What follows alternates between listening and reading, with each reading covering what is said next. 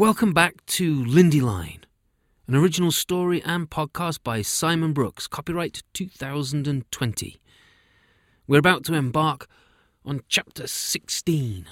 So if you haven't listened to any previous episodes, I highly recommend that you go back and listen to episodes 1, episodes 2, episodes 3, so that we can begin episode 4, chapter 16 Three Travellers. The moonlight occasionally caught the light of the horn, the silver of the wings. Adele, Achimus, and Harp travelled out of the western forest, over the plains and into the heart of the central forest. They rarely travelled by day.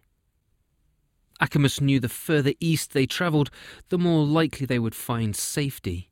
He knew that within the Mendips, a range of hills east of the forest, they could lose themselves not just in the hills, but also in the caves and tunnels there. Many of the tunnels would be fine for Harp, but would be too small for the Pegasus and Unicorn. Many of the tunnels, although not all, had been made by a tribe of people called the Mendip Dwarfs, but it had been a number of years since the tunnels had been lived in. These tunnels would be able to hold all three Adele, the Unicorn, Achimus, the Pegasus, and Harp, their unissus child.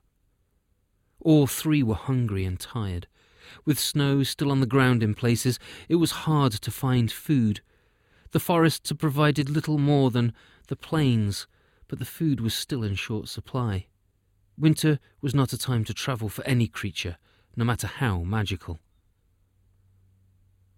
Chapter 17 Looking for Wild Creatures The hunter and Avery had left through the west gate and had ridden south along the walls of the city to the town of Eastgate. There, Hans had been waiting for them. He had a mule which was loaded with bags of feed and a large bundle of hay. Thank you, Hans. Is your man at the castle telling the king what is being done? The hunter leapt down from his mount and began tying the laden, some say loaded up, mule to his Dale pony. He should be there shortly. Hans smiled at the hunter's ride. Lucky that's not another Welsh pony, or he wouldn't be going too far. I know, but the Dale will be fine, and Princess Avery knows how to ride well. I feel it will be us that need to rest before these ponies. Shaking hands with his cousin, he led Avery and the mule over the bridge, crossing the Falls River, and rode towards Central Forest. As Avery followed, she was surprised when the hunter left the rutted road and took off through the trees. Why are we going this way? said the princess. It's a shorter route than the road. I don't know where in the forest the creatures are. We need to ride as far as we can to the east. I have a feeling they will head to the Mendips. Just south of the fort there are tunnels and caves in which they could hide. I think they might head there. Of course, I could be wrong. The ancient dwarf caves? Yes.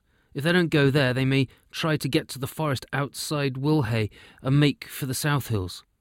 The forest at Wilhay is small, however, and I think they would stand a better chance at the Mendips. It's just the case of them knowing this, said the hunter. They galloped on. Don't ride Happy so hard, called out the princess. What? The pony you're riding on is called Happy. Don't ride him so hard. He's not used to grown ups riding him. It's my sister's pony. The hunter slowed down to a canter, leaned forward over the pony's head, and whispered in the creature's ear. Sorry, he called to Avery as he sat back. What's your pony called? Go Lucky. Avery smiled and patted her mount, some would say ride. Happy is larger and stronger, but this little Welsh pony has more stamina. They rode side by side where they could, and single file where they could not.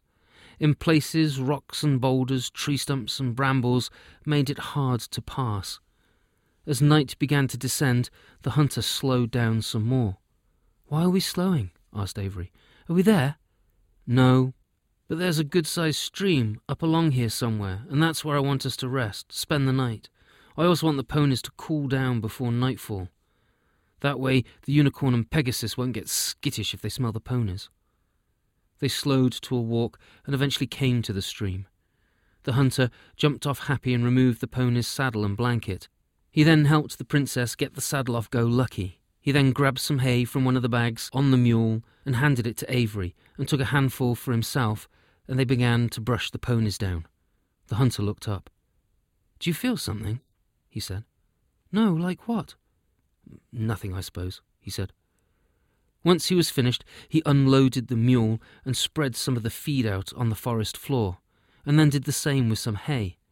The two ponies and mule began to eat. The animals won't eat all that, said the young girl. That's enough to feed five or six ponies. I know, said the hunter. I'm hoping the smell of it will attract the unicorn and Pegasus. Oh. By the way, said the hunter, do you sing? Chapter 18 A Battle is Planned. King Boris had his army split into two. The main body, some would say part, of his army had been gathered in South Kardin, across the border from North Kardin. The other, smaller body of his army was up north, close to the coast, but hiding in the forest. The great forest which grew in both kingdoms had two names. In Lindyline it was known as the Western Forest, but in Birchwood it was called the Birchwood Forest.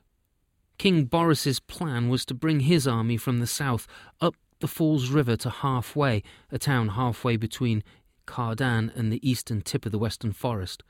The Falls River Road was a wide and well made road built by some dwarves who had once lived in the Mendips. Boris was hoping to draw the king and queen's armies south, out of the castle and out of the city, and once they were marching south, Boris's army in the western forest, led by Prince Harold, would attack from the rear, cutting off the Lindyline armies from the castle, and it would allow Boris to invade or lay siege to the city. The decision, however, was not as well planned as King Boris and Prince Harold had thought. Do you remember I said that many families, like the Hunters, had family members in both kingdoms? Cousins might live in Lindyline, aunts and uncles might live in Birchwood. If you knew what these two kingdoms looked like, you would see the town of South Cardin from the west side of Cardin River in the kingdom of Birchwood, and North Cardin on the east side of the Cardin River in the land of Lindyline. Brothers and sisters lived on the opposite sides of the river, but they were still family and loved each other. Aunts and uncles, friends and grandparents lived on both sides of the river, and therefore in both kingdoms. Once the army began to mass near South Carden, news made its way to North Carden to family members. That news was then taken to the outpost and lookout tower. The soldiers there took the news north to the city. King Boris and Prince Harold were not the only rulers to have spies. Any ruler worth his or her salt has spies. Look at Queen Elizabeth I of England. She had more spies than anyone else in the world. And so the Queen and King of Lindyline also had spies. And they lived in many places and travelled a great deal to make sure the subjects of the land of Lindyline were always safe. One of these spies had been sent to warn the King and Queen of Lindyline about the armies who were amassing, some might say gathering in great numbers, in South Cardin. It was one of those spies who arrived at the castle just moments after the princess had been found missing. The king could not believe what was happening. His daughter was missing, the elves were accusing him of stealing the harp, and in the process destroying a sacred, some say very important, tree, and now Lindyline was about to be invaded. Talk about having a bad day. Advisers and knights had gathered about the king and queen in a growing crowd, and the noise in the hall was rising. Michaelmas walked up beside the queen. Your Majesty, he said, bowing, may I have the harp for a moment, please? I would like to look at it carefully. The queen looked puzzled, but went and got the harp, which was lying on the table with the elf standing by it. The queen then beckoned one of the advisers and said to her, Cancel the feast. Tell everyone they need to leave. She handed the harp to Michaelmas and talked to one of the retainers as the adviser began talking to some of the guests. The retainer called for silence, which was given, and the queen spoke. Sadly, we can no longer hold this feast. Our guests here are welcome to take any food and drink with them for themselves or for others who are not present in this hall. Please share all of what we have. We will need the generals of our troops, including cavalry and archers. We need them immediately. If you see any of our commanders, please tell them they are needed here at once. Please advise the citizens to remain calm, and if they know of others who are outside of the city, it is advisable for them to come within our great walls. We are well stocked for food and are well defended here. Your Majesty, said Michaelmas, turning the harp over and over in his hand. Yes, Michaelmas? This harp was not stolen by our own people, but by spies. How can you tell? asked the Queen. The King must have heard some of what Michaelmas had said, and turned his head to face the old man. What was that? said the King. The elf who had been guarding the harp also looked at the old man. Michaelmas bowed to the King. Your Majesty, when someone possesses something, even for a short amount of time, their energy, their feelings go into that object. It is like the way water is soaked into a sponge, or smoke might be absorbed by clothing. The energy I can feel is slight, because they had it for a short amount of time, but the energy shows their intent. They were very anxious. Whoever stole this harp, and it feels like humans, had the intent, some might say plan, to misguide you into fighting against the wee folk. Michaelmas turned to the elf and continued, and to set the wee folk against your majesties. It appears to me the kingdom of Birchwood are trying to weaken us by separating us from our allies, some might say friends. Someone was trying to make their way through the still crowded hall. They tripped and almost fell, but eventually came up before the king and queen. The man was out of breath. Your Majesties, he said, bowing low, I bring news of Princess Avery. What news? said the king. Michaelmas turned and looked at the stranger and frowned. The stranger said, Princess Avery is safe, my liege, my queen. Princess Avery left with the hunter of Birchwood of her own free will. The man was going to say more, but the king cut him off. Birchwood again. The king looked at Michaelmas. Birchwood. He turned back to the stranger. I need to know more. What other news is there? There is a unicorn and Pegasus in the central forest. It had fled from Birchwood Forest, the, the western forest, sire. The hunter had been ordered to bring it back to Birchwood and to King Boris, but the hunter wants to protect the creatures. It, it appears they have a child. King Boris has a child? What does that have to do with anything? Oh, I apologize, Your Majesty. I did not speak clearly. The stranger, who we know as Hans, said, King Boris wanted the creatures to get power over Lindyline. He means to invade. The hunter was to bring the creatures to King Boris, but the hunter saw the unicorn and Pegasus had offspring. There is, what I imagine, what one would call a unissus, Your Majesty. So the hunter is taking the creatures to safety, so King Boris cannot kill them. King Boris, as you well know, has a perfect hatred for unicorn and wants them all dead. The elf and the king looked at one another and back at Michaelmas.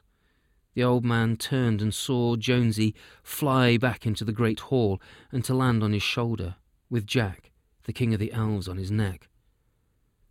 Thank you, old friend, he said to the bird. And Jack, good of you to come, with all of what's going on. Well, what's happening here then? said Jack. Too much too soon. Have a look at this. Michaelmas handed the harp over to Jack. The king of the elves wrapped his arms about it. My harp! What's it doing here? the wee man said. Michaelmas explained everything, and Jack held the harp closer and shut his eyes. He began nodding his head. I feel it too, said Jack. Michaelmas told Jack what the stranger had said about the magical creatures and the hunter. The king of the elves looked at the king and queen and bowed. Your Majesties, said Jack, there seems to have been some great misunderstanding. There's great involvement by Birchwood. I believe they're trying to weaken us by setting us against each other at a time when we need each other most. I will gather my arm as allies and supporters and scouts. We will help you in this battle and war if it turns to that. We will help protect your kingdom as you have always been generous and kind to our people, treating us with respect and honour. We'll also search for your daughter and the magical creatures. The king nodded and looked at Hans and said, You know the hunter of Birchwood? Uh, yeah, yes, Your Majesty. He was a childhood friend of mine, and his family are from the land of Lindyline. He took my daughter. With respect, Your Majesty, Hans bowed, the hunter asked for Princess Avery's help, and she gave it of her own free will. So you say. A full grown man and one as strong as a royal hunter could easily take the princess with or without her will. She is a small and young child. You are staying close to me. As you wish, Your Majesty, said Hans. The king raised himself to his full height and said, Sadly, for the first time in my life, I have to say and hear the words, To arms!